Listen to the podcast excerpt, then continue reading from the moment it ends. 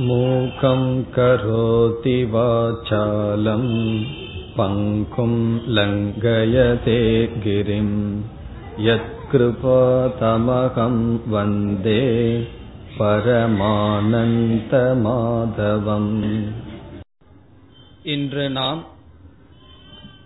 ஆறாவது அத்தியாயத்திற்கு விளக்கத்தை ஆரம்பிக்கின்றோம் இந்த அத்தியாயத்திற்கு தியான யோகம் என்று பெயர். இங்கு பகவான் தியானத்தை பற்றி பேசுகின்றார். ஆன்மீக வாழ்க்கையில் விதவிதமான சாதனங்கள் பேசப்படும். அப்படி பேசப்படுகின்ற சாதனங்களில் தியானம் என்கின்ற சாதனம் மிக மிக முக்கியமானது. சமுதாயத்தில் பலர் தியானம் என்றால் என்ன என்று தெரிந்திருக்கிறார்கள். ஆனால் இந்த தியானம் என்பது பலரால் சரியாக புரிந்து கொள்ளப்படவில்லை. தவறாக தியான முறையை பயிற்சி கொடுக்கும் பல ஸ்தாபனங்களும் இருந்து வருகின்றன. மக்களுக்கும் தியானம் எது சரி? எப்படி தியானம் செய்ய வேண்டும்? எதற்காக தியானம் செய்ய வேண்டும்? தியானம் செய்ய வேண்டுமென்றால் என்னென்ன ஏற்பாடுகள் நாம் செய்ய வேண்டும்? என்ற விஷயத்தில் தெளிவான கருத்துடன் மக்கள் இல்லை. காரணம் என்ன? இந்த சொல் பலரால் அறியாமையில் பல விதத்தில் பயன்படுத்தப்பட்டுள்ளது. இந்த ஆறாவது அத்தியாயத்தில் நாம் தெளிவாக பகவான் தியானத்தை பற்றி என்ன சொல்கின்றார் என்று நாம் விளக்கமாக பார்க்க இருக்கின்றோம். ஆகவே இந்த அத்தியாயம் முழுவதுமே தியானம் சம்பந்தமான பிறகு தியானத்தை பற்றிய விசாரத்தை நாம் மேற்கொள்ள இருக்கின்றோம். முதலில் தியானம் என்றால் என்ன? என்று பார்த்தால் தியானம் என்பது மனதினால் செய்யப்படுகின்ற ஒரு சா மனதினால் செய்யப்படுகின்ற ஒரு சாதனம். கர்ம யோகம் என்ற தலைப்பில் நம்முடைய கடமைகளையே இறைவனுடைய பூஜையாக செய்வது என்று பார்த்தோம். அப்படிப்பட்ட சாதனங்களில் நம்முடைய வாழ்க்கை முறையே அல்லது நம்முடைய கடமையே ஒரு சாதனமாக ஆன்மீக சாதனமாக மாறி அமைகின்றது. அல்லது பக்தி என்று சொல்லும் பொழுது நல்ல க்ஷேத்திரங்களை சென்று பார்த்தல் பகவானுக்கு அர்ச்சனை செய்தல் அல்லது ஸ்தோத்திரம் செய்தல் இப்படிப்பட்ட பலவிதமான சாதனைகள் பக்தி என்ற சாதனையில் வரும். அதை பற்றி பிறகு பார்ப்போம். ஆனால் தியானம் என்றால் இந்த உடலை பிரதானமாக கொண்டு செய்வதல்ல அல்லது வாக்கை பிரதானமாக கொண்டு செய்வதல்ல அது மனதை பிரதானமாக கொண்டு செய்வது. ஆகவே தியானம் என்பது மானச வியாபாரக. மனது செய்யப்படுகின்ற சாதனை. மனது ஒரு சாதனையை செய்ய வேண்டும் என்றால் இந்த உடல் செயல்பட்டு கொண்டிருந்தால் செய்ய முடியாது. கார் ஓட்டிட்டோ அல்லது பஸ் ஓட்டிட்டு இருக்கும் போதோ நம்மால தியானம் செய்ய முடியாது. காரணம் என்ன? இந்த உடல் ஒரு செயலை செய்து வந்தால் நம்முடைய மனமெல்லாம் அந்த செயலின் வழியாக சிதறடிக்கப்பட்டுவிடும். ஆகவே தியானம் மனம் செய்கின்ற செயல் என்றால் நம்முடைய பொறுப்புகளை எல்லாம் சற்று விட்டு தனியான ஒரு இடத்தில் தனியாக ஒரு காலத்தை அதற்கென்று ஒதுக்கி அமர்ந்து நம்முடைய மனதினால் செய்யப்படுகின்ற செயல். ஆகவே தியான பயிற்சியை ஒருவர் தொடர்ந்து செய்ய வேண்டும் என்றால் அவர் அதற்கென்று தனியான நேரத்தை ஒதுக்க வேண்டும். தனியான சூழ்நிலையை அமைத்துக்கொண்டு இந்த சாதனையை செய்தாக வேண்டும். நம்முடைய பொறுப்புகளை எல்லாம் ஓரளவுக்கு விட்டு விட்டால்தான் இந்த மனமானது சற்று சுலபமாக தியானத்தில் ஈடுபட முடியும். பொறுப்புகள் இருக்கும் பொழுதும் கூட நாம் ஒரு காலத்தை அதற்கென்று ஒதுக்கி தியானத்தில் ஈடுபடலாம். ஆகவே பகவான் தியானத்தை பற்றி பேச ஆரம்பிக்கும் பொழுது இந்த அத்தியாயத்தினுடைய துவக்கம் எப்படி செய்கிறார் என்றால் கர்மயோகத்தை பகவான் புகழ்ந்து இந்த அத்தியாயத்தை துவங்குகின்றார். கர்மயோகத்தை ஏன் பகவான் புகழ்ந்து துவங்குகிறார் என்றால் ஒருவன் கர்மயோக வாழ்க்கை செய்திருந்தால்தான் அவனுடைய மனதில் விருப்பு வெறுப்புகள் எல்லாம் குறைந்திருக்கும். நம்முடைய மனதில் விருப்பு வெறுப்புகள் அதிகமாக அடர்ந்து இருந்தால் நம்மால் ஓரிடத்தில் அமர்ந்து தியானம் செய்ய முடியாது. ஆசை அதிகமாக அதிகமாக செயல் அதிகமாகுமே தவிர செயலின்மை அதிகமாகாது. பணம் தேவை என்கின்ற ஆசையே மனதில் குடிகொண்டு இருந்ததுன்னு வச்சுக்குவோம். அல்லது பதவியை அடையணும் புகழை அடையணும் இப்படி ஏதாவது ஒரு ஆசை அடர்ந்து மனதில் இருந்தால் நம்மால் ஒரு மணி நேரம் அமர்ந்திருக்க முடியுமா? அந்த ஒரு மணி நேரத்துல என்ன சம்பாதிக்கலாம் எப்படி சம்பாதிக்கலாம் என்றுதான் ஓடச் சொல்லும். நம்மை ஓரிடத்தில் அமர வைக்காது. ஆகவே மனதில் ஓரளவு வெறுப்பு வெறுப்புகள் எல்லாம் போயிருந்தால்தான் தியானம் என்கின்ற சாதனையை ஒருவன் செய்ய முடியும். ஆகவே பகவான் கர்மயோகத்தை புகழ்ந்து யார் கர்மயோகியாக இருக்கின்றானோ அவன்தான் தியானம் என்கின்ற சாதனையையே செய்ய முடியும் என்று சொல்றார். தியானம் என்பது முடிவல்ல. தியானம் என்கின்ற சாதனையை செய்து அதனால் நாம் ஒன்றை அடைய வேண்டும். அப்படி அடைய வேண்டியது என்ன என்பதெல்லாம் பிறகு பார்ப்போம். இப்பொழுது தியானம் என்கின்ற சாதனையையே ஒருவன் செய்ய வேண்டும் என்றால் அவன் கர்மயோக வாழ்க்கை வாழ்ந்திருக்க வேண்டும். அப்பொழுதுதான் அவன் தியானத்திற்கு தகுதியை அடைவான். இங்கு பகவான் என்ன சொல்றார்? அப்படி கர்மயோக வாழ்க்கை வாழ்பவனே சந்நியாசி என்று அவனை உயர்த்தி சொல்கின்றார். முதல் ஸ்லோகத்தை பார்த்தால் அனாஸ்ருத கர்ம பலம் காரியம் கர்ம கரோதியக கர்ம பலத்தை சாராமல் செய்ய வேண்டிய கர்மத்தை எவன் செய்கிறானோ அனாஸ்ருதகன்னு துவங்கிறார் பகவான். ஆஸ்ருதக என்றால் சார்ந்திருத்தல். அனாஸ்ருதக என்றால் சார்ந்தில்லாமல் இருத்தல். எதை? நம்முடைய செயலினுடைய பலத்தை சார்ந்தில்லாமல் இருத்தல் என்கின்ற கர்மயோகத்தை எவன் செய்கின்றானோ அவனை புகழ்வதற்காக பகவான் என்ன சொல்றார்? சக சந்நியாசி. அவனே சந்நியாசி என்று உயர்ந்தி உயர்த்தி அவனை பேசுகின்றார். சக யோகி அவனே ஒரு யோகியானவன். என்று கர்மயோகத்தை புகழ்ந்து பகவான் இந்த அத்தியாயத்தை ஆரம்பிக்கின்றார். அதற்கு அடுத்ததாக பகவான் என்ன பேசுகின்றார் என்றால் வாழ்க்கையில் கர்மயோகம் அல்லது பொறுப்புகளை நாம் எடுத்துக்கொண்டு இந்த உலகத்தில் செயல்படுதல் என்கின்ற வாழ்க்கை முறை இறக்கும் வரை இருக்கக்கூடாது. நம்முடைய பொறுப்புகளை மற்றவர்கள் வரும் பொழுது நாம் பக்குவம் அடையும் பொழுது விட்டுவிட வேண்டும் என்று பகவான் சொல்கின்றார். இது பலருக்கு தெரிவதில்லை. நமக்கு பதவியும் பொறுப்பும் இருக்கும் வரை நமக்கு ஒரு செக்யூரிட்டி வருகின்றது. செக்யூரிட்டி என்றால் பாதுகாப்பு. நமக்கு பதவி அல்லது வீட்டில் இருக்கின்ற அந்த பொறுப்பு சென்று விட்டால் நம்மை யாருமே கவனிக்க மாட்டார்களா என்கின்ற பயத்தினால் நாம் என்ன செய்கின்றோம்? நம்முடைய பொறுப்புகளை அடுத்த தலைமுறைக்கு கொடுக்காமல் நாமளே பிடித்து கொண்டிருக்கின்றோம். பகவான் சொல்கின்றார் அது தவறு. நம்முடைய மனதில் பொறுப்புகளும் இந்த ரெஸ்பான்சிபிலிட்டின்னு சொல்றமே அது அதிகமாக இருக்க இருக்க நம்மால் தியானத்தை நன்கு செய்ய முடியாது. அதாவது ஒருவர் வந்து வீட்டில் இருக்க அவர் வீட்டில் இருக்கும் பொழுது அவருக்கு எத்தனையோ கடமைகள் பொறுப்புகள் இருக்கின்றது. அவர் ஆசிரமத்திற்கு ஒரு வாரத்திற்கு செல்கின்றார்.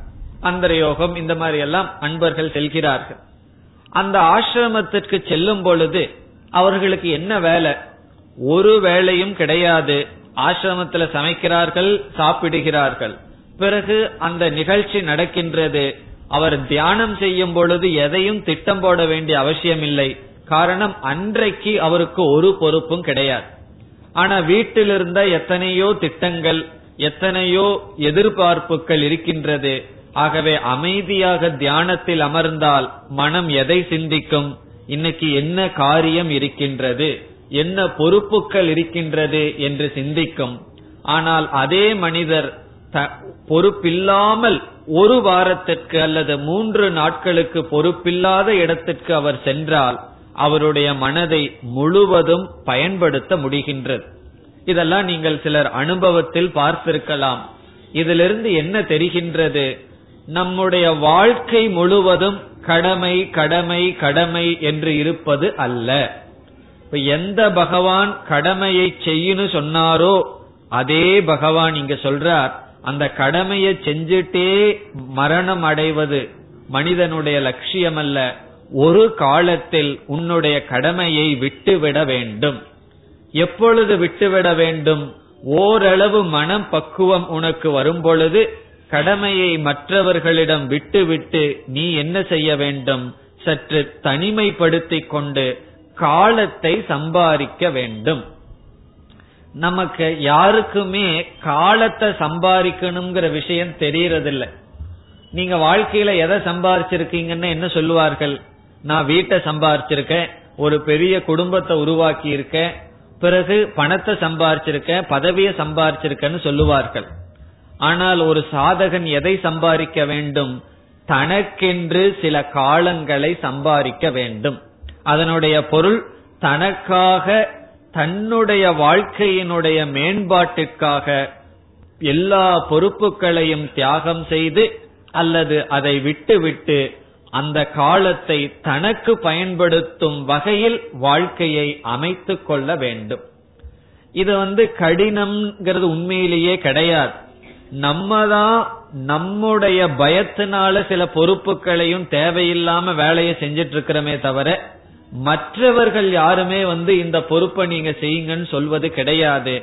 நமக்கு விருப்பம் நம்முடைய ரஜோகுணம் நம்மால சும்மா இருக்க முடியாம தான் தேவையில்லாத விஷயங்களில் நாம் தலையிட்டு வருகின்றோம். ஆகவே இங்கு பகவான் அடுத்ததாக என்ன சொல்கின்றார்? இந்த தியானத்தை பற்றி பேச ஆரம்பிக்கிறதுக்கு முன்னாடியே தியானத்துக்கு வர வேண்டும் என்றால் தியானம் ஒருவன் நன்கு செய்ய வேண்டும் என்றால் கடமைகளையெல்லாம் ஓரளவு விட்டுவிட வேண்டும். இந்த கருத்தை கொஞ்சம் முக்கியமா புரிந்து கொள்ள வேண்டும். ஒருவன் ஆரம்பத்திலேயே கடமையை விட்டுட்டான்னு வச்சுக்கோம் அவன் மன தூய்மையே அடைய மாட்டான். கடமையை செய்து கடமையை விட வேண்டும். நம்முடைய கடமையை நல்லா செய்து பிறகு அந்த கடமையை நாம் விட்டுவிட்டு பிறகு நம்முடைய காலத்தை எதற்கு பயன்படுத்த வேண்டும்? தியானத்திற்கு நம்முடைய மனதினுடைய அமைதிக்கு பயன்படுத்த வேண்டும். இப்ப ரெண்டு சாதனை சாஸ்திரத்துல முக்கியமா சொல்லப்படும். ஒரு சாதனை நம்முடைய மனதை தூய்மைப்படுத்துதல் இனி ஒரு சாதனை நம்முடைய மனதை ஒருமுகப்படுத்துதல். நாம் தர்மப்படி நேர்மையாக வாழ்ந்து கர்மயோகப்படி வாழ்ந்திருந்தால் அந்த வாழ்க்கையே அந்த தர்மமே நம்முடைய மனதை தூய்மைப்படுத்தி விடும் மனம் தூய்மையாகிவிடும். ஆனால் இந்த சமுதாயத்திற்குள் பொறுப்புகளில் இருந்து இருந்து என்ன ஆகியிருக்கும் நம்முடைய மனம்? அது சஞ்சலத்துடனேதான் அது இருக்கும். அது அசைவுடனேதான் இருக்கும். எடுத்த விஷயத்தில் நம்மால் தொடர்ந்து ஐந்து நிமிடம் ஒருமுகப்படுத்தி இருக்க முடியாது. அது தவறா என்றால் தவறு கிடையாது. மனதை அவ்விதம் நாம் பழக்கி இருக்கின்றோம். பிறகு அந்த மனதை நாம் என்ன செய்ய வேண்டும்? தியான பயிற்சி என்ற சாதனையில் ஒருமுகப்படுத்தி பழக வேண்டும். ஒரு மாடு இருக்கின்றது அது அதனுடைய இஷ்டத்துக்கு வளர்த்தணும் அப்படின்னா அது எப்படி வேண்டுமானாலும் வாழும். அந்த மாட்டை வந்து நம்ம வண்டியில சேர்த்தி அதை நம்ம பழக்கி ஆகணும். அதெல்லாம் கிராமத்தில் இருக்கிறவங்களுக்கு தெரிகின்ற உதாரணம். அந்த மாட்டை பழக்குவது கொஞ்ச நாள் ஆகும். அது வலது பக்கமோ இடது பக்கமோ அந்த வண்டியில பூட்டி அதை கொஞ்ச நாள் பழக்கணும். அதே போல மனஸ் தெரிஞ்சிருக்கின்ற மனதை நாம் தியானம் என்ற பயிற்சியில் சில காலம் பழக்கினால்தான் நம்முடைய மனம் எடுத்துக்கொண்ட விஷயத்தில் சிதறடியாமல் தொடர்ந்து செயல்படும். அப்படி செயல்பட வேண்டும் என்றால் நாம் வேண்டுமென்றே பொறுப்புகளில் இருக்கக்கூடாது. அந்த பொறுப்புகளை விட்டுவிட வேண்டும் என்று பகவான் கூறிக்கொண்டு பிறகு தியானத்திற்கு வர இருக்கின்றார். இந்த கருத்தை பகவான் மூன்று நான்கு ஸ்லோகங்களில் பேசுகின்றார். மூன்றாவது ஸ்லோகத்திலையும் நான்காவது ஸ்லோகத்திலையும் இதுவரை நாம் கூறிய கருத்தை பகவான் பேசுகிறார். அவர் எப்படி பேசுகிறார் என்றால் ஆருருக்ஷோர் முனேர் யோகம் கர்ம காரணம் உச்சதே தியான யோகத்துக்கு வர விரும்புபவனுக்கு செயலானது காரணமாகிறது. ஒருவன் அமைதியாக அமர்ந்து இருக்க வேண்டும் என்றால் மனதில் இருக்கின்ற விருப்பு வெறுப்புகளை நீக்குவதற்கு கர்மயோகம் காரணம் ஆகின்றது. யோகாரூடஸ்ய தஸ்யைவ சமக்காரணமுச்சதே. மன தூய்மையை அடை அடைந்தவனுக்கு பொறுப்புகளை விட்டுவிட்டு தியானத்துக்கு வருவது சாதனம் ஆகின்றது. இங்கு சமகங்கிற வார்த்தையை பயன்படுத்துறார். சமக என்றால் நிவிருத்தி. எல்லாவற்றையும் விட்டுவிட்டு தனிமையில் வருவது காரணம் என்று பகவான் சொல்கின்றார். என்னைக்குமே நம்ம பக்குவம் அடையணும்னு சொன்னா அந்தந்த சாதனையை செஞ்சுதான் பக்குவத்தை அடையணும். இப்போ ஒரு ரா மெட்டீரியல் சொல்றோம். ஒரு பொருள் வந்து ஒரு ஃபேக்டரிக்குள்ள போகுது. அந்த ஃபேக்டரிக்குள்ள போன பொருள் பலவிதமான டிபார்ட்மெண்ட்டுக்குள்ள போய் கடைசியில ஒரு ஃபைனல் ப்ராடக்டா வரணும்னு சொன்னா அந்தந்த டிபார்ட்மெண்ட்ல அந்தந்த ப்ராசஸ்ல அந்த பொருள் போயிருக்கணும். அதே போல சாதகர்களாகிய நாம் சாஸ்திரத்துல சொல்லியிருக்கிற படிப்படியான சாதனைக்குள் நம்மை வைக்க வேண்டும். இங்கு பகவான் இப்பொழுது பேச போகின்ற சாதனை தியானம் என்ற சாதனை. அந்த சாதனைக்கு ஒருவன் வர வேண்டும் என்றால் அதற்கு முன் கர்மயோகம் என்ற சாதனையை ஒழுங்காக செய்திருக்க வேண்டும். அப்படி செய்தவனுக்கு பொறுப்புகளை விட்டுவிட்டு தியானத்திற்குள் வருதல் என்பது சுலபம் என்று பகவான் சொல்றார். இப்படி சொன்ன உடனே நமக்கு ஒரு சந்தேகம் வரலாம். என்ன சந்தேகம்? எனக்கு எப்படி தெரியும்? என்னுடைய மனமானது பொறுப்புகளை எல்லாம் விட்டுட்டு தியானத்திற்கு வர்ற அளவுக்கு பக்குவம் அடைஞ்சிடுதா இல்லையா? பகவான் என்ன சொல்ற பொறுப்புகளை எல்லாம் விட்டுட்டு தியானம் செய்வதற்கு வரலாம். எப்பொழுது என்றால் மனப்பக்குவம் அடைந்தால்னு சொல்றாரே. எனக்கு மனப்பக்குவம் அடைஞ்சிருக்கா இல்லையாங்கிறதுக்கு அளவுகோல் என்ன?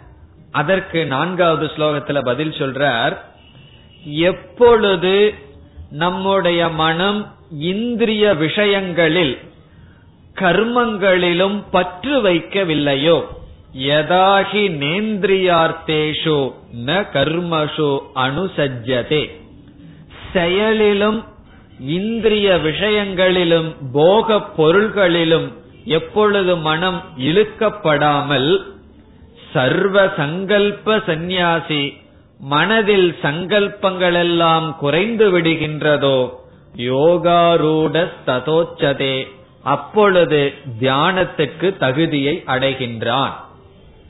அதாவது நம்முடைய மனதில் எப்பொழுது பார்த்தாலும் பொருளை அடைவது அல்லது மற்றவர்களிடம் பேசிக்கொண்டிருப்பது இப்படிப்பட்ட சங்கல்பங்களிலிருந்து விடுபட வேண்டும்.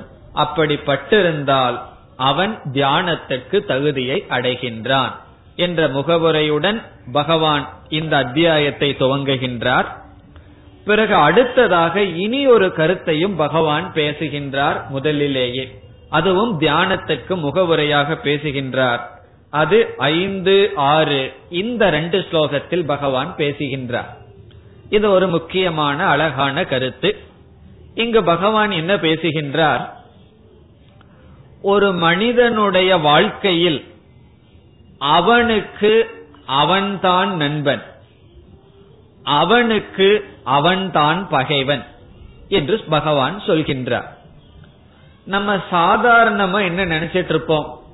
உங்களுக்கு யார் பகைவன் சொன்னா என்ன சொல்வார்கள்? பக்கத்து வீட்டில் இருக்கிறவங்க யாராவது பேர சொல்லுவார்கள்? அல்லது மாம மச்சான் யாராவது சொல்லுவார்கள்? நமக்கு பகைவன் சாதாரணமாக வெளியே இருப்பதாக நாம் பேசி வருகின்றோம். அனுபவத்தில் அப்படி நினைச்சு வர்றோம். ஆனா பகவான் சொல்றார் உனக்கு பகைவன் உன்னுடைய மனம். உனக்கு நண்பன் யாருன்னு சொன்னா அதுவும் வெளியே யாரும் கிடையாது உன்னுடைய நண்பன். இப்ப நீயே உனக்கு நண்பன் நீயே உனக்கு பகைவன் சொல்ற அது எப்படி நானே எனக்கு நண்பன் நானே எனக்கு பகைவன் சொன்னா அதற்கும் பதில் பகவான் சொல்றார் உன்னுடைய மனம் உன்னுடைய வசத்தில் இருந்தால் உனக்கு நீ நண்பன். உன்னுடைய மனமானது உன்னுடைய கட்டுக்குள் இல்லை என்றால் உன்னுடைய மனம் அல்லது நீ உனக்கு பகைவன். இப்ப வந்து நம்ம ஒரு குதிரை விலைக்கு வாங்கி அந்த குதிரையில உட்கார்ந்து சவாரி செய்துட்டு போயிட்டு இருக்கோம். அந்த குதிரை வந்து என்னுடையது. நம்ம விலைக்கு வாங்கிய குதிரை அது என்னுடைய குதிரை. அந்த குதிரை வந்து நமக்கு நண்பனா பகைவனா? அது என்னுடையது என்று சொன்னால் நண்பனத்தான என்னுடையதுன்னு சொல்லி வச்சிருப்போம். அந்த குதிரையை நம்ம நண்பனாகவும் சொல்ல முடியாது பகைவனாகவும் சொல்ல முடியாது. அது நண்பன் அந்த குதிரை நம்முடைய கட்டுக்குள் இருந்தார். அதே குதிரை பகைவன் அது நம்முடைய கட்டுக்குள் இல்லை என்றார் அல்லது நம்ம ஒரு கார் வாங்குறோம் அந்த கார் போயிட்டு இருக்கும் போது ஸ்டேரிங்கும் எக்ஸலேட்டரும் நம்மளுடைய கண்ட்ரோல் இருந்தா அது நமக்கு நண்பன். அது நம்முடைய கட்டுக்குள் இல்லை என்றால் நமக்கு பகைவன். அதனுடைய பொருள் என்ன? நன்மை தர வேண்டிய ஒன்று நமக்கு நாசத்தை தரும். அது பகைவனாக இருக்கும் பொழுது நம்முடைய கட்டுக்குள் இல்லாத பொழுது. ஆகவே ஒரு கருவியை நமக்கு நல்லது செய்யுமா கெட்டது செய்யுமான்னு சொல்ல முடியாது. அந்த கருவி நம்முடைய கட்டுக்குள் இருந்தால் நமக்கு நன்மையை செய்யும். நம்முடைய பிடிக்குள் இல்லை என்றால் அது நமக்கு தீங்கை விளைவிக்கும். இது சாதாரண வாழ்க்கையில நடக்கிற உதாரணம். ஒரு பழத்தை கட் பண்ணும் பொழுது கத்தி இல்ல அப்படின்னு சொன்னா அந்த பழத்தை நம்ம அறிஞ்சு சாப்பிட முடியாது. ஆகவே கத்தியானது நண்பன். அதை சரியா கையாளல என்றால் அதுவே நமக்கு பகைவன். அதே போல பகவான் நம்முடைய மனச சொல்றார் உன்னுடைய மனம் நீ கட்டுக்குள் வைத்திருந்தால் உனக்கு நண்பனாக உதவி செய்யும். உன்னுடைய மனதை உன்னுடைய கட்டுக்குள் வைக்கவில்லை என்றால் அது உனக்கு பகைவனாக இருந்து உன்னையே அழித்து விடும் இப்படி எதற்கு பகவான் சொல்றாருன்னு சொன்னா உன்னுடைய மனதை உன்னுடைய கட்டுக்குள் வைப்பதற்காகத்தான் தியானம் என்ற சாதனையை கூற இருக்கின்றேன்னு சொல்லி இந்த தியானம் எதற்காக என்றால் நம்மிடம் நம்முடைய மனதை கொண்டு வருவதற்காக அல்லது நமக்கு நாமே நண்பர்கள் ஆவதற்காகத்தான் தியானம் செய்கின்றோம். தியானம் செய்யறதுனால வேற பிரயோஜனத்தை எதிர்பார்க்க கூடாது மற்றவங்க மனசுல என்ன ஓடுதுன்னு தெரிஞ்சுக்கிறதுக்கோ மற்றவங்களை நட்பு பண்ணிக்கிறதுக்கு தியானம் அல்ல என்னையே நான் நண்பனாக்கிக் கொள்வதற்காக செய்யப்படுகின்ற சாதனை தியானம். அதை பகவான் சொல்றார். அந்த இடத்துல நம்முடைய மனதை நண்பனாக்கிறது யாருடைய கையில் இருக்கு? வேற யாராவது வந்து உதவி செய்ய முடியுமா? நம்முடைய மனச வேற யாராவது வந்து அடக்க முடியுமா? அடக்க முடியாது. ஆகவே பகவான் சொல்றார் உத்தரேதாத்மானாத்மானம். உன்னையே நீ உயர்த்திக்கொள் என்று பகவான் அறிவுரை கொடுக்கின்றார். உத்தரேத் என்றால் உயர்த்திக்கொள். ஆத்மனாத்மானம் தன்னை தன்னாலேயே உயர்த்தி கொள்ள வேண்டும் என்று சொல்கின்றார். காரணம் ஏன்? நம்மையே ஏன் நாம் உயர்த்தி கொள்ள வேண்டும்? ஆத்மா ஏவகி ஆத்மனக பந்துகு. ஆத்மா ஏவ ஆத்மனக ரிபுகு. ஆத்மா ஏவ ஆத்மனக பந்துகு. இங்க நண்பன்கிற இடத்துக்கு பகவான் பந்துங்கிற வார்த்தையை பயன்படுத்துறார். பகைவன் என்ற சொல்லுக்கு ரிபுகுங்கிற சமஸ்கிருத சொல்லை பயன்படுத்துகிறார். ரிபு என்றால் பகைவன். தானே தனக்கு நண்பன் தானே தனக்கு பகைவன். பிறகு அடுத்த ஸ்லோகத்துல ஆறாவது ஸ்லோகத்துல சொல்றார் எப்படிப்பட்டவன் உனக்கு நண்பன்? எப்படிப்பட்டவன் உனக்கு பகைவன்? பந்துராத்மாத் மனஸ்தஸ்ய ஏன் ஆத்மா? ஆத்மனைவ ஜிதக. உன்னையே நீ வென்று விட்டால் உன்னுடைய மனதை உன்னுடைய கட்டுக்குள் வைத்திருந்தால் நீ உனக்கு நண்பன். உன்னுடைய மனதை நீ விட்டுவிட்டால் நீ உனக்கு பகைவன் என்று இதுவரை பகவான் தியான யோகத்துக்கு அறிமுகமாக பேசுகின்றார். ஆகவே இந்த அத்தியாயத்தில் முதல் ஆறு ஸ்லோகங்களில் பகவான் தியான யோகத்திற்கு தியானத்தை பற்றி பேசுவதற்கு முன் கர்மயோகத்தை புகழ்ந்து கர்மயோகம் செய்தவன்தான் தியானம் செய்ய முடியும் என்று சொல்லி பிறகு தியானம் செய்ய வேண்டும் என்றால் சில பொறுப்புகளை எல்லாம் ஓரளவுக்கு நாம் துறந்து அல்லது மனதில் இருக்கின்ற ஆசைகளை எல்லாம் ஓரளவுக்கு நாம் அமைதிப்படுத்தி பிறகு நாம் இந்த சாதனைக்கு வர வேண்டும். ஏன் தியானம் செய்ய வேண்டும் என்றால் நம்முடைய மனம் ஒரு கருவி. அது நம்முடைய கட்டுக்குள் இருந்தால் நமக்கு நண்பன். நம்முடைய மனம் நம்முடைய கட்டுக்குள் இல்லை என்றால் அதுவே நமக்கு பகைவன் என்று கூறி பிறகு தியானத்தை பகவான் பேச ஆரம்பிக்கின்றார். இதற்கு பிறகு நாம் நேரடியாக தியான யோகத்திற்குள் செல்ல வேண்டும். இந்த அத்தியாயத்தில் பகவான் என்ன செய்திருக்கின்றார்? தியானம் என்கின்ற சாதனையை பற்றிய பல கருத்துக்களை அங்கும் இங்குமாக பகவான் பேசியிருக்கின்றார். முதல்ல தியானத்தினுடைய பிரயோஜனத்தை பேசுவார். பிறகு தியானம் செய்வதற்கு முன் என்னென்ன ஏற்பாடு செய்யணும்னு பேசுவார். பிறகு மீண்டும் தியானம் என்றால் என்ன என்று பகவான் பேசுவார். அதற்கு பிறகு மீண்டும் தியானத்தினுடைய பிரயோஜனத்தை பேசுவார். இப்படியெல்லாம் இந்த முழு அத்தியாயத்தில் தியானத்தை பற்றிய கருத்துக்களை எப்படி வனத்துல மலர்கள் சிதறி கிடக்குமோ அவ்விதம் சிதறி பேசுகின்றார். நாம் என்ன செய்ய இருக்கின்றோம்?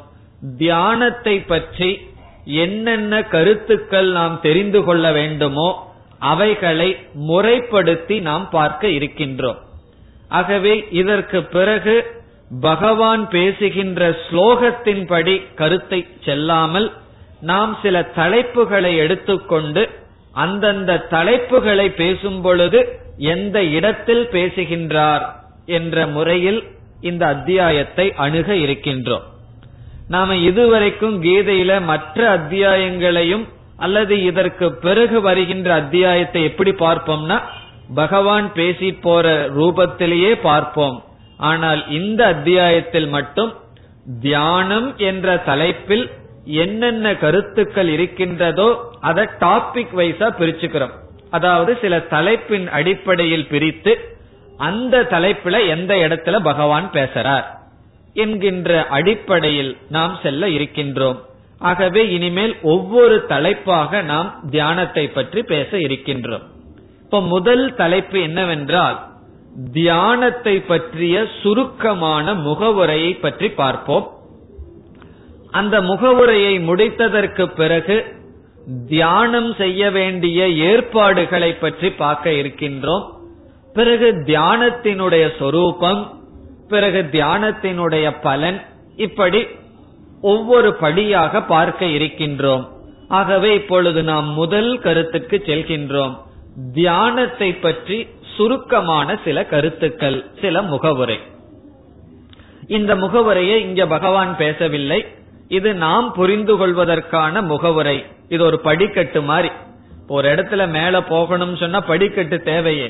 அப்படி ஒரு படிக்கட்டு போல சில முகவரையை பார்த்துவிட்டு பிறகு நாம் பகவான் கூறுகின்ற அடுத்த கருத்துக்கு செல்ல இருக்கின்றோம். இப்ப தியானம் என்றால் மனம் செய்கின்ற ஒரு விதமான சாதனை என்று நாம் பார்த்தோம். இந்த தியானத்தை நாம் முதலில் இரண்டாக பிரிக்கின்றோம். நாம செய்ய போகின்ற அல்லது செய்யப்படுகின்ற தியானம் முதலில் இரண்டாக பிரிக்கப்படுகின்றது முதல் விதமான தியானத்தை சாஸ்திரம் உபாசனம் என்று பேசுகின்றது. முதல் விதமான தியானத்திற்கு உபாசனம் உபாசனா என்று பெயர். இரண்டாவது விதமான தியானத்திற்கு நிதித்தியாசனம் என்று பெயர். நிதித்தியாசனம் என்ற சொல். இப்ப ரெண்டு சொல்லை இப்ப நாம் அறிமுகப்படுத்தி இருக்கின்றோம். ஒன்று உபாசனம் இனி ஒன்று நிதித்தியாசனம். இந்த இரண்டையுமே சாஸ்திரத்தில் நம்மை தயார் செய்து கொள்வதற்காக செய்யப்படுகின்ற தியானம். கீதைய நம்ம படிக்கலாம் உபனிஷத் படிக்கலாம். அப்படி படித்து இறைவனை பற்றி ஜீவாத்மாவை பற்றி உலகத்தை பற்றி சாஸ்திரம் தத்துவ ரீதியான சில கருத்துக்களை பேசுகின்றது. அந்த சாஸ்திரத்தை படிப்பதற்கு முன் இப்ப சாஸ்திரம் படிக்கணும்னாவே சாஸ்திரம் கேட்கணும்னாவே மனது அமைதியாக இருக்க வேண்டும். மனது ஒருமுகப்படுத்தப்பட்டு இருக்க வேண்டும். இப்ப நம்ம இந்த ஒரு மணி நேரத்துல மனதை சிதறோட்டாமல் இந்த வகுப்பிலேயே கவனமா இருந்து பழக வேண்டும். ஆகவே இந்த ஞானத்திற்காக நம்மை நாம் தயார்படுத்திக் கொள்வதற்காக செய்யப்படுகின்ற தியானத்திற்கு உபாசனம் என்று பெயர். இது முதல் விதமான தியானம். ஆகவே உபாசனம் என்றால் ஞானயோகம் என்ற சாதனைக்கு முன் சாஸ்திரத்தை எல்லாம் படிக்காததற்கு முன் நம்மை தயார்படுத்துவதற்காக செய்யப்படுகின்ற சாதனை. பகவத்கீதையோ உபனிஷத்தோ எதுவுமே படிக்கல. ரொம்ப வருஷமா தியானம் பண்ணிட்டு வர்ற. அவர் செய்கின்ற தியானத்திற்கு உபாசனம் என்று பெயர். அதாவது ஆத்ம ஞானம் இல்லாமல் செய்யப்படுகின்ற தியானத்திற்கு உபாசனம் என்று பெயர். இதனுடைய பிரயோஜனம் என்ன? நம்மை தயார்படுத்துகின்றது ஞானத்திற்காக. இனி இரண்டாவது தியானம் என்னவென்றால் ஞானத்தை ஒருவன் அடைந்து விட்டான். சாஸ்திரமெல்லாம் படிச்சு நான் பரம்பொருள் சொரூபமாக இருக்கின்றேன். அகம் பிரம்மாஸ்மி அப்படிங்கிற ஞானமானது வந்து விட்டது. ஆனாலும் நம்முடைய மனதில் ஞானம் வந்தாலும் ஞான நிஷ்டை வரவில்லை. சில சமயங்கள்ல நம்ம வந்து எது தப்பு எது சரின்னு தெரியாம தப்பு பண்ணுவோம். சில சமயங்கள்ல நமக்கு தெரியும் இது சரி இது தப்புன்னு சொல்லி. இருந்தாலும் தப்பு பண்ணுவோம்.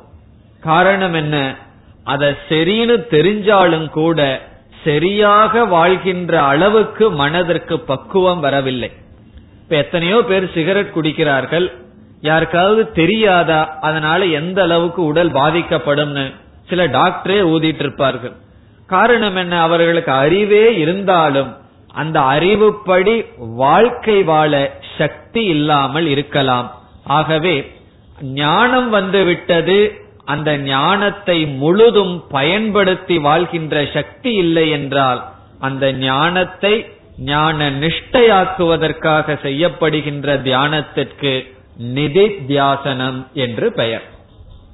இப்ப இரண்டு விதமான தியானம் இரண்டு இடத்தில் சாஸ்திரம் தியானத்தை நமக்கு அறிமுகப்படுத்துகின்றது. ஞானம் அடைவதற்கு முன் செய்யப்படுகின்ற தியானம் ஞானம் அடைந்ததற்கு பின் செய்யப்படுகின்ற தியானம். ஞானம் அடைவதற்கு முன் செய்யப்படுகின்ற தியானத்தை உபாசனம் என்று சாஸ்திரம் சொல்லும். ஞானம் அடைந்ததற்கு பின் செய்யப்படுகின்ற தியானத்தை நிதித்தியாசனம் என்று சாஸ்திரம் சொல்லும். இதை பற்றி மீண்டும் விளக்கமாக பிறகு நாம் பார்க்க இருக்கின்றோம். இப்பொழுது தியானத்திற்கு ஒரு சுருக்கமான முகவுரை தான் நாம் இப்பொழுது பார்த்து வருகின்றோம். இதெல்லாம் விளக்கப்படும். இந்த வகுப்பில் அல்லது அடுத்த வகுப்பில் விளக்கப்படும். இந்த உபாசனம் என்று முதல் சொன்ன தியானம் இருக்கின்றதே அந்த தியானமே பல படிகளில் ஒருவன் செய்து வர வேண்டும். ஒருவன் தியானம் செய்ய ஆரம்பிக்கின்றான் என்றால் நம்ம ஆரம்பிச்ச முதல் நாள்லயே மனதுல எந்த எண்ணம் வராம அமைதியா இருக்கணும்னு நினைச்சா அது நடக்குமா? அது கண்டிப்பாக நடக்காது. காரணம் என்னவென்றால் மனதை அமைதிப்படுத்துதல் என்பது பல காலங்கள் பயிற்சி செய்ததனுடைய விளைவாக வரும். அத முதல் நாளே நாம் எதிர்பார்க்க கூடாது. பலர் தியானத்தை ஆரம்பித்து தோல்வி அடைவதற்கு காரணம் தியானத்தை எப்படி ஆரம்பிக்க வேண்டும் என்றே பலருக்கு தெரிவதில்லை. இப்ப எடுத்த உடனே தியானத்தில் அமர்ந்து என்ன எதிர்பார்க்கிறார்கள்? மனதில் ஒரு எண்ணமும் வரக்கூடாது. அமைதியாக மனம் இருக்க வேண்டும். ஒரே நாள் தியானத்தில் நான் முக்தி அடைந்து விட வேண்டும் முதிர்ந்த நிலையை அடைந்து விட வேண்டும் என்று எதிர்பார்க்கிறார்கள். அதுவே தவறு. ஆகவே தியானத்திற்கு சென்றவுடன் முதலில் எப்படி தியானம் செய்ய வேண்டும் முதல் படி என்ன என்று இப்பொழுது பார்க்கின்றோம். இப்ப நாம பார்க்க போற தியானம் எல்லாம் நிதித்தியாசனம் அல்ல உபாசனம். ஒன்றுமே தெரியாதவர்கள் சாஸ்திரத்தினுடைய ஞானத்தை அடையாதவர்கள் எப்படி தியானத்தை ஆரம்பிக்க வேண்டும் என்றால் எடுத்த உடனேயே தியானத்தில் அமர்ந்து மனதை அடக்குவதற்கு முயற்சியே செய்யக்கூடாது. அப்படி ஆரம்பித்தால் வெற்றியை அடைய மாட்டோம். ஆகவே என்ன செய்ய வேண்டும்? முதலில் சில காலங்கள் அந்த குறிப்பிட்ட நேரத்தில் அமர்ந்து பழக வேண்டும். அதுதான் முதல்ல செய்ய வேண்டிய சாதனை. இப்ப ஒருவர் வந்து காலையில இருபது நிமிடம் அல்லது மாலை இருபது நிமிடம் தியான பயிற்சி செய்கின்றோம் என்ற முடிவுக்கு வர்றார். அவர் சாதிக்க வேண்டிய முதல் சாதனை என்ன தெரியுமோ? அந்த இருபது நிமிடம் ஒரு இடத்துல உட்கார்ந்து இருந்தா போதும். அவர் வந்து மனது வந்து எங்கேயோ போயிட்டு போகட்டும். அதை எதிர்பார்க்க கூடாது ஆரம்பத்துல. முதல்ல அமர்ந்து பழக வேண்டும். அது முதலில் படி. அமர்ந்து பழகுதல் என்றால் என்ன? இப்ப அமர்ந்து பழகுதல் என்றால் நம்ம அமர்ந்துட்டு கண்ணை திறந்து வச்சுட்டு ஏதோ படிச்சிட்டு இருக்கிறது அல்ல கண்ணை மூடி உடல் அசையாமல் அமர்ந்து பழகுவதுதான் முதலில் தியானத்தினுடைய படி. இந்த தியானம் மனசு செய்தாலும் இந்த மனதை வந்து நேரடியா போய் பிடிச்சிட முடியாது. இந்த வாயு இருக்கு அதை போய் நம்ம கையில பிடிக்க முடியுமா? அர்ஜுனன் சொல்ல போறான் இந்த மனசுங்கிறது மனச பிடிக்கிறதுங்கிறது கையில காத்த பிடிக்கிறது போல முடிய மாட்டேங்குதுன்னு சொல்ல போறான். ஆகவே மனதை பிடிக்க வேண்டும் என்றால் அதற்கு ஒரு உபாயத்தின் மூலமாகத்தான் பிடிக்க முடியும். ஒரு மீனை பிடிக்கணும்னு விரும்புறோம்னு வச்சுக்குவோம் கடல்ல. நம்ம கடல்ல குதிச்சு கையில போய் அந்த மீனை பிடிக்க முடியுமா? அது முடியாது. அதற்குன்னு ஒரு வலை இருக்கு. அந்த வலைய பயன்படுத்தித்தான் மீனை பிடிக்க முடியும். அதே போல மனச நம்ம பிடிக்கணும்னா நம்ம மனசத்தான். நாம மற்றவங்க மனசை பிடிக்க வேண்டாம். நம்முடைய மனசையே நாம பிடிக்கணும் சொன்னா அதற்கு படிப்படியாகத்தான் அந்த மனதிடம் செல்ல வேண்டும். முதல் படி என்னவென்றால் இந்த உடல் இந்திரியங்கள் இவைகளை அமைதிப்படுத்துதல். நம்ம ஒரு இடத்துல அமர்ந்து உடலையும் கண் காது முதலிய இந்திரியங்கள் கை இவைகளையும் அசையாமல் வைத்திருந்து பழகுதல் முதல் படி. அதற்கு அடுத்த படியாக வருவது பிராணன். மெதுவாக மூச்சு காற்றை மெதுவாக செயல்படுத்த வைத்து இந்த உடலையும் பிராணனையும் ஓரளவுக்கு அமைதிப்படுத்ததற்கு பிறகுதான் நாம் மனதை பற்றி சிந்திக்க வேண்டும்.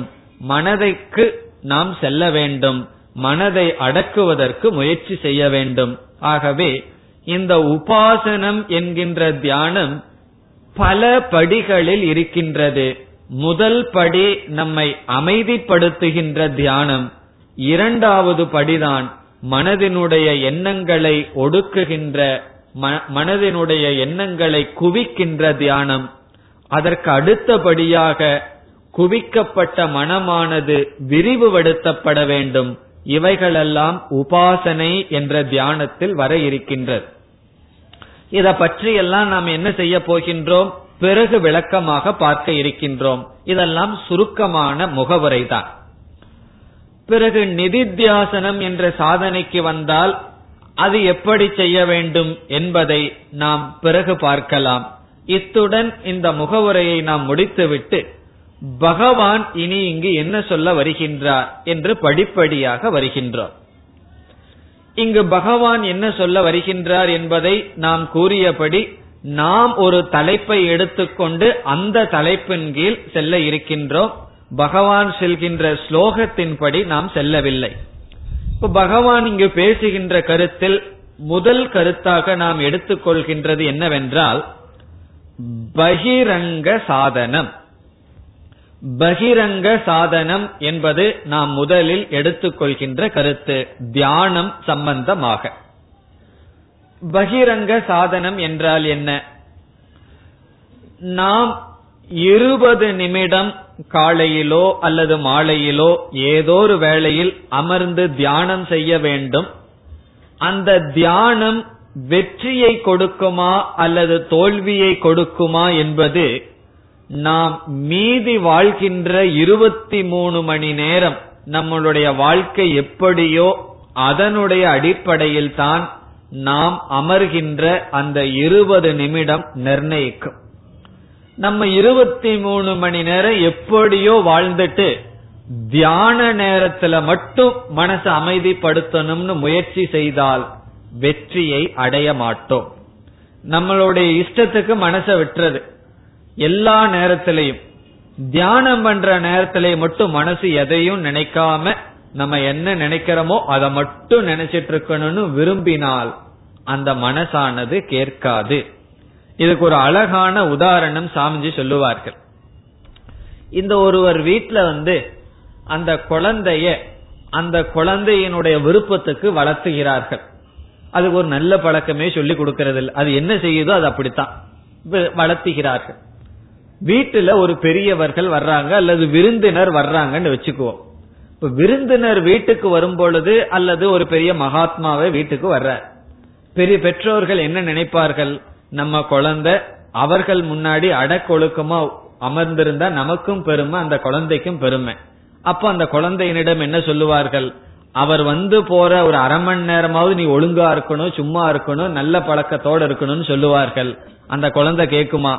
அவங்க வந்தாதான் அதனுடைய வாழ் ரெண்டா மாறும். காரணம் என்ன? அந்த குழந்தை ஒரு மணி நேரம் ஒழுங்கா அமைதியா நடத்துக்கணும். அதாவது ஒழுக்கமா பண்பாடோட நடக்கணும்னு சொன்னா அந்த குழந்தைய வாழ்க்கை முழுவதும் எப்படி பழக்கி இருக்கிறோமோ அதனுடைய அடிப்படையில தான் நடக்குமே தவிர நம்ம விரும்புற அந்த ஒரு ஒரு மணி நேரம் அரை மணி நேரம் அந்த குழந்தை செயல்படாது. ஒரு இருபது நிமிடம் அந்த குழந்தை ஒழுங்கா செயல்படணும்னு சொன்னா விருந்தினர் முன்னாடியோ மகாத்மா முன்னாடியோ அடக்க ஒடுக்கமா இருக்கணும் நல்லத பேசணும்னு சொன்னா நாள் முழுவதும் அந்த குழந்தைக்கு நாம் பயிற்சி கொடுத்தால்தான் அந்த நேரத்தில் அந்த குழந்தை ஒழுங்கா இருக்கும். இதே போலதான் நம்முடைய மனம். இருபது நிமிடம் நாம எடுத்துக்கொண்ட விஷயத்துல மனசை வைக்கணும்னு சொன்னா பகவான் சொல்றார் அந்த நாள் முழுவதும் அந்த வாரம் முழுவதும் மாதம் முழுவதும் வருடம் முழுவதும் நம்முடைய மனம் நம்முடைய வாழ்க்கை நியமமாக இருக்க வேண்டும் ஒழுக்கமாக இருக்க வேண்டும் சொல்றார். இதத்தான் பகிரங்க சாதனைன்னு சொல்றார். பகிரங்க சாதனைன்னு சொன்னா தியானம் செய்வதற்கு செய்கின்ற காலத்தில் தியானம் செய்வதற்கு முன் செய்கின்ற சாதனை அல்ல. மற்ற நேரங்களில் நாம் கடைபிடிக்க வேண்டிய ஒழுக்கங்கள். தியானம் வெற்றி பெற வேண்டும் என்றால் தியான காலத்தை தவிர்த்து மற்ற காலங்களில் நாம் எப்படி வாழ வேண்டும்? அதுதான் பகிரங்க சாதனை. இப்ப தியான காலத்துல எப்படி உட்காரணும்? எந்த இடத்தை தேர்ந்தெடுக்கணும்? உடம்ப எப்படி வச்சுக்கணும்? அதெல்லாம் பகவான் சொல்ல போற. அதெல்லாம் பகிரங்க சாதனை அல்ல. தியானம் செய்யும் பொழுது ஏற்பாடு செய்கின்ற சாதனையை பற்றி சொல்லல. அதையும் பகவான் சொல்றார் பிறகு பார்ப்போம். தியானம் வெற்றி அடைய வேண்டும் என்றால் மற்ற நேரங்களில் நம்முடைய வாழ்க்கை எப்படி இருக்க வேண்டும்? இத பகவான் வந்து முக்கியமா சொல்ற இப்ப மற்றவர்கள் எல்லாம் தியானத்தை பற்றி பேசும் பொழுது நீ என்ன வேணாலும் பண்ணிக்கலாம். என்ன வேணாலும் பொய் சொல்லிக்கலாம். எதை வேணாலும் சாப்பிட்டுக்கலாம். எப்ப வேணாலும் தூங்கிக்கலாம். நீ தியானம் பண்ணா போதும்னு சொல்லி சில பேர் சொல்லுவார்கள். அவர்களுக்கு தான் ரொம்ப பேர் போவாங்க. காரணம் என்ன? ரொம்ப சுலபமா இருக்கேன் என்ன ஒண்ணுமே நான் செஞ்சுக்க வேண்டாம். எப்படி வேண்டுமானாலும் வாழ்ந்துக்கலாம். இவங்க சொல்ற மந்திரத்தை சொல்லிட்டா நமக்கு தியானம் வந்துடும் ஒரு ஆசை. இந்த லாட்ரி சீட்டு வாங்கி வாங்கி எல்லாத்துக்கும் அந்த புத்தி போக மாட்டேங்குது. உழைப்பு இல்லாம திடீர்னு பிரயோஜனம் வந்துடணும் அதுதானே லாட்ரி சீட்டினுடைய புத்தி. எனக்கு உழைக்க கூடாது பணம் வந்துடணும் அதே போல நான் வந்து ரொம்ப சுலபமா கொஞ்சம் தான் முயற்சி பண்ணணும்.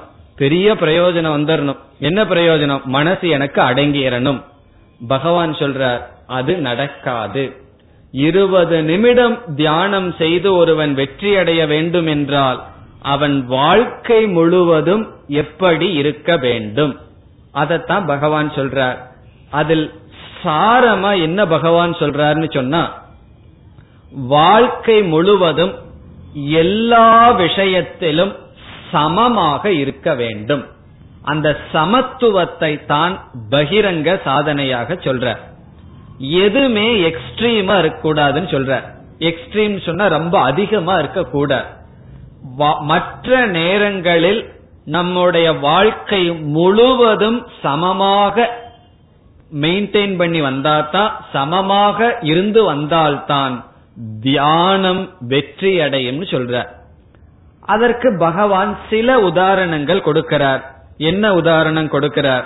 இப்பொழுது பகவான் பேசுகின்ற கருத்து பதினாறாவது ஸ்லோகம் பதினேழாவது ஸ்லோகம். இந்த பதினாறு பதினேழு ரெண்டு ஸ்லோகத்துல பகவான் பகிரங்க சாதனையா என்ன சொல்றார்?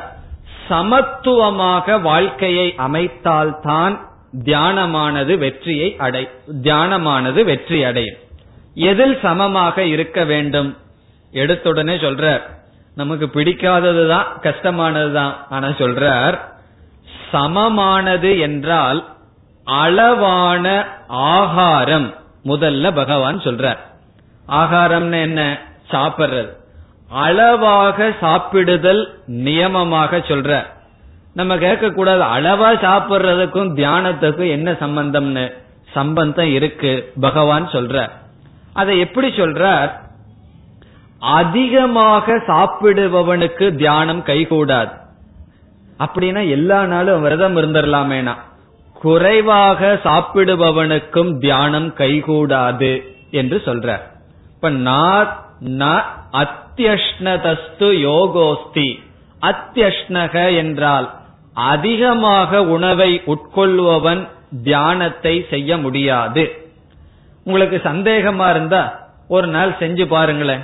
வயிறு நிறைய சாப்பிட்டு மீதி ஏதாவது வயிற்றில் இடம் இருந்தா காஃபியும் உள்ள விட்டுட்டு போய் தியானத்துக்கு உட்கார்ந்து பாருங்கள். என்ன வரும்? தூக்கம்தான் வருமே தவிர தியானம் நமக்கு வராது. ஆகவே அதிகமாக உணவை உட்கொண்டால் தியானம் செய்ய முடியாது. அது தியானத்துக்கு தடை. பிறகு உணவே உட்கொள்ளலேன்னு வச்சுக்குவோம். உட்கார்றதுக்கு கூட சக்தி இருக்காது.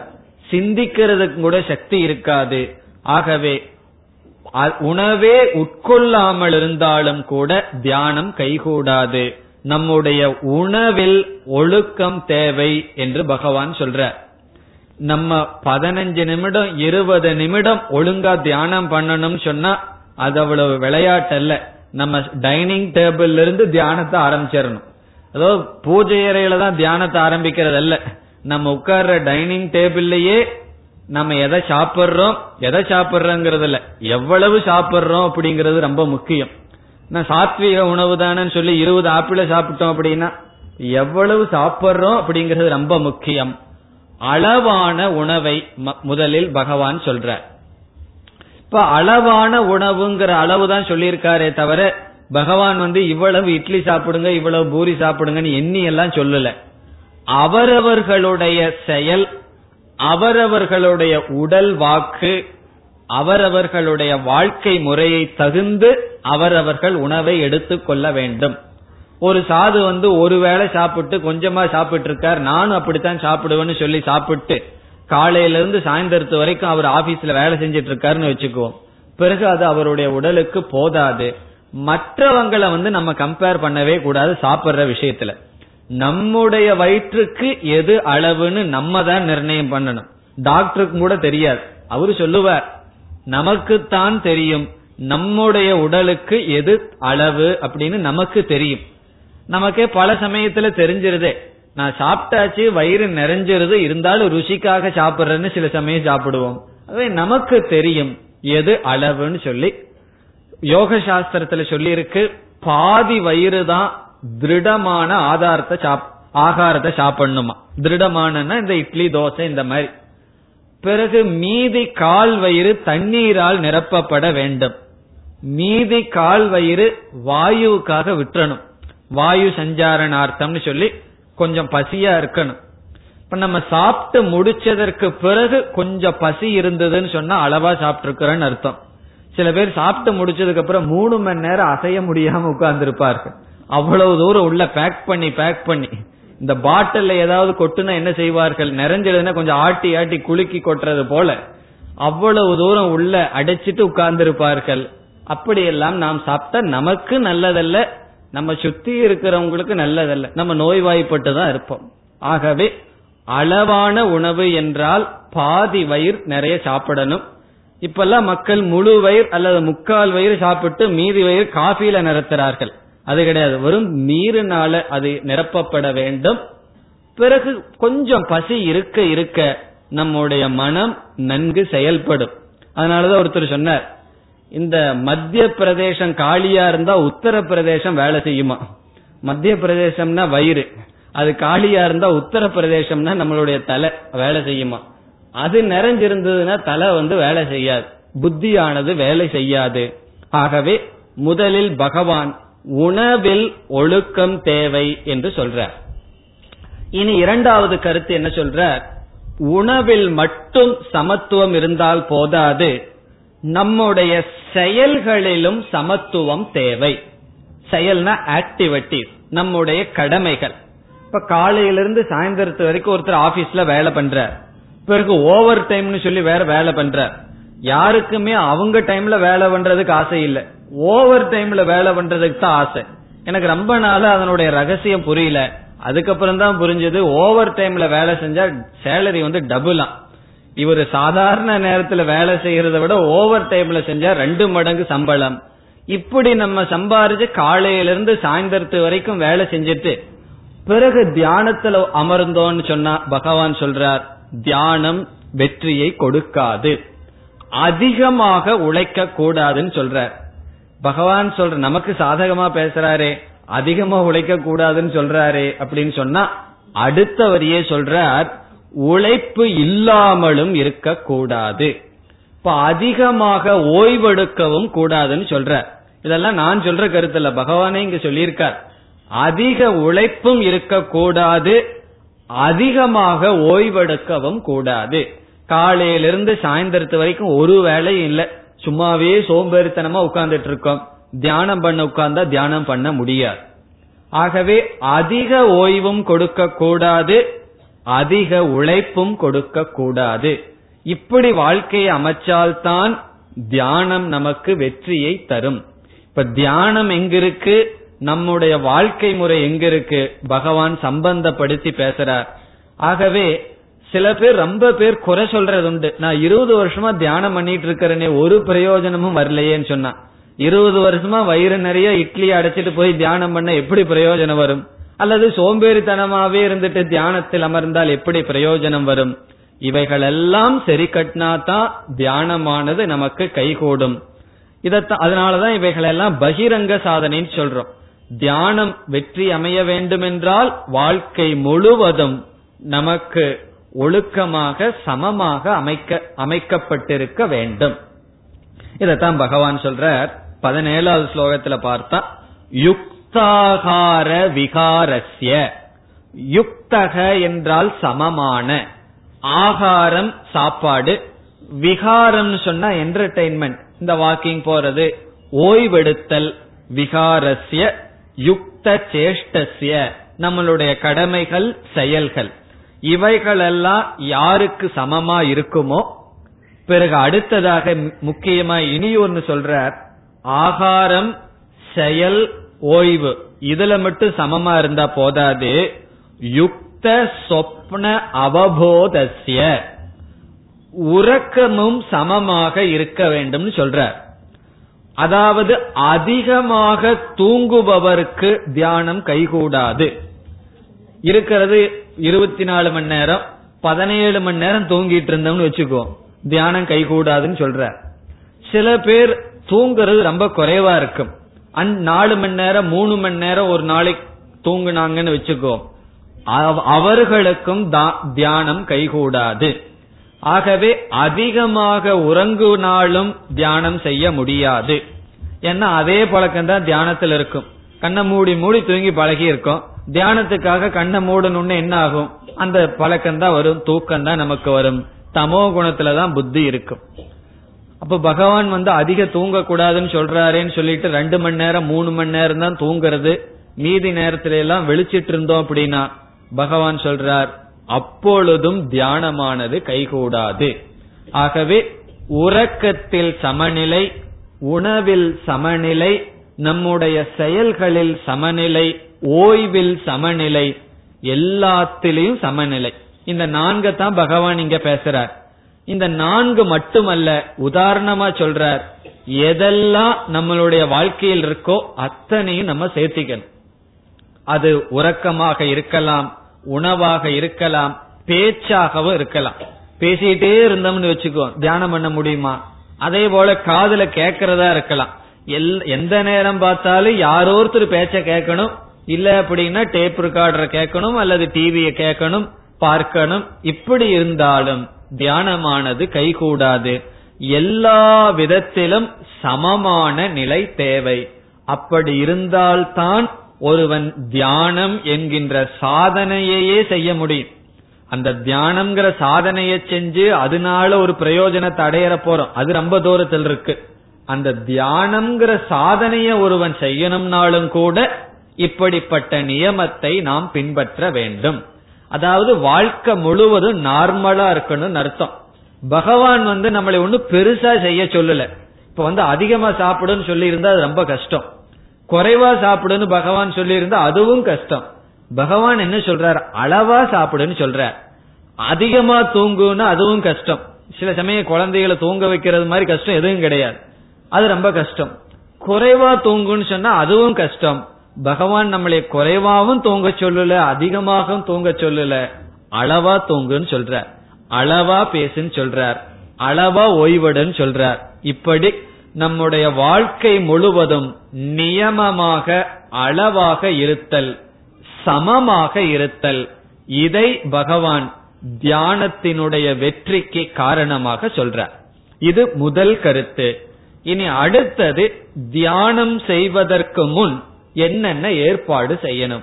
எந்த காலத்துல எந்த இடத்தில் எப்படிப்பட்ட ஆசனத்தை அமைத்துக்கொண்டு எப்படி உடம்பை வைத்துக்கொண்டு தியானம் செய்யணும்? இதெல்லாம் சொல்ல இருக்கார். அதை அடுத்த வகுப்பில் பார்ப்போம். ஓம் போர் நமத போர் நமிதம் போர் நமுதச்சதேம் पूर्णस्य पूर्णमादाय पूर्णमेवावशिष्यते ॐ शान्ति शान्ति शान्तिः